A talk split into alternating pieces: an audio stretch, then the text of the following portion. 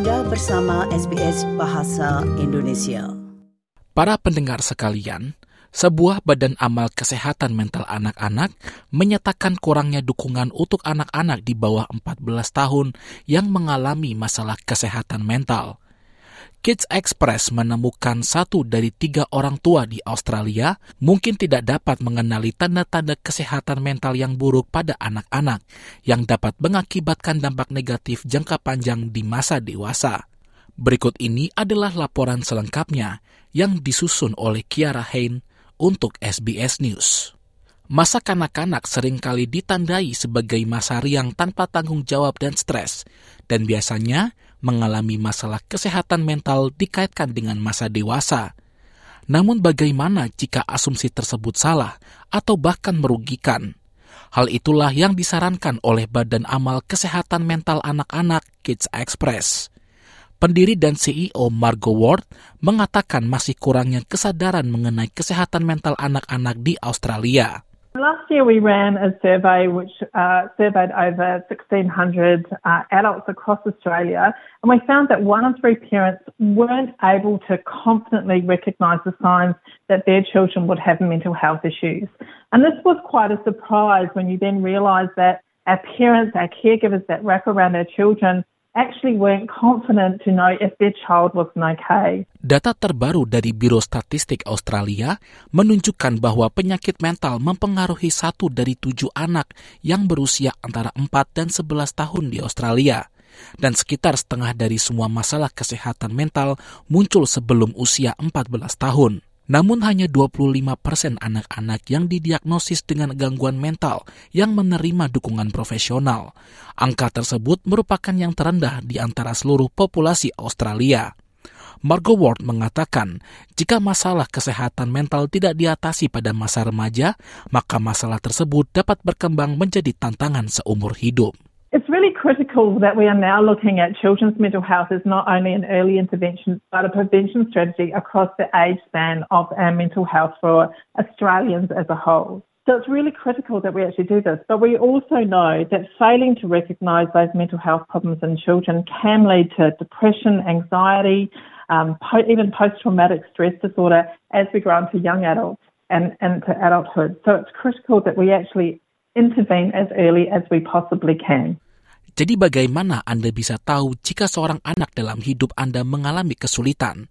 Dr. Ian Perkis adalah psikiater anak dan remaja di Universitas New South Wales dan jaringan rumah sakit anak Sydney. Dia menjelaskan tanda-tanda ketika seorang anak sedang mengalami kesulitan. So the signs might include, for instance, uh, difficulty falling asleep uh, or staying asleep. So sleep disturbance can be a sign. Uh, changes in, in patterns of eating, so uh, appetite being disturbed, uh, changes in school attendance or school performance. So if a child or adolescent is really apprehensive about going to school on a regular basis, more than you'd expect or more has been the case previously, then that can, can be a sign. Is this young person having Data Biro Statistik Australia atau ABS menunjukkan bahwa 7 dari 10 presentasi paling umum yang diajukan ke dokter anak adalah tentang kesehatan mental. Laporan ini juga menunjukkan bahwa 2000 hari pertama kehidupan seorang anak adalah periode kritis dan intervensi pada masa ini dapat menghasilkan perbaikan yang signifikan terhadap pengalaman hidup, kesehatan, dan perkembangan awal anak. Manajer layanan virtual di Kids Helpline, Tony Fitzgerald, mengatakan keterbukaan orang tua dalam mendengarkan emosi anak dapat membuat perbedaan yang signifikan.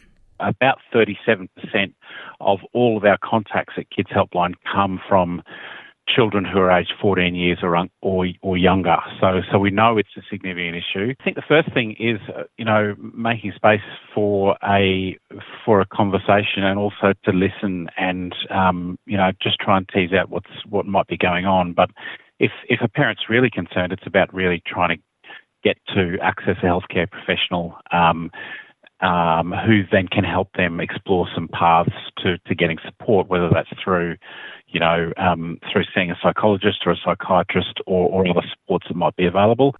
Data dari ABS menguraikan berapa banyak anak yang mengalami gangguan kesehatan mental di Australia sejak tahun 2013 atau 10 tahun yang lalu. Fitzgerald yakin semakin banyak anak yang teridentifikasi mengalami masalah kesehatan mental sejak saat itu.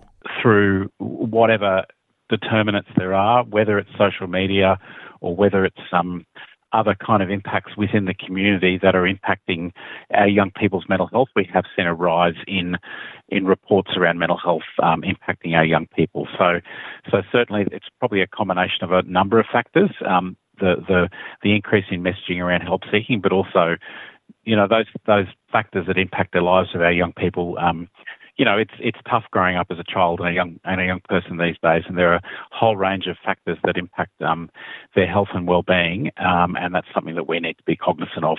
Compared to potentially 10 years ago, we've certainly seen an increase. Dr. Perkis mengatakan diperlukan lebih banyak investasi pemerintah untuk meningkatkan pilihan dukungan bagi anak-anak baik di sekolah maupun secara umum. I think there's been some really great in investment um, from different governments, uh, but there's a long way to go. The school councils are not resourced anywhere near what they need to be. They're typically in a school for a few days a week. Sometimes it's one school council one day, another one the next day. So resourcing that type of role uh, so it can be full time, permanent within a given school would be uh, one terrific advance. There's really important research testing the effectiveness of online treatment options for children with men- mental ill health, and so it's a rolling challenge, uh, but one which requires additional investment. Jika Anda atau seseorang yang Anda kenal membutuhkan dukungan, hubungi Lifeline di 131114 atau Kids Helpline di 1800 55800. Demikianlah laporan yang disusun oleh Kiara Hein untuk SBS News dan dibawakan oleh Dilail Abimanyu untuk SBS Bahasa Indonesia. Sukai, berbagi, komentar. Ikuti SBS program Bahasa Indonesia di Facebook.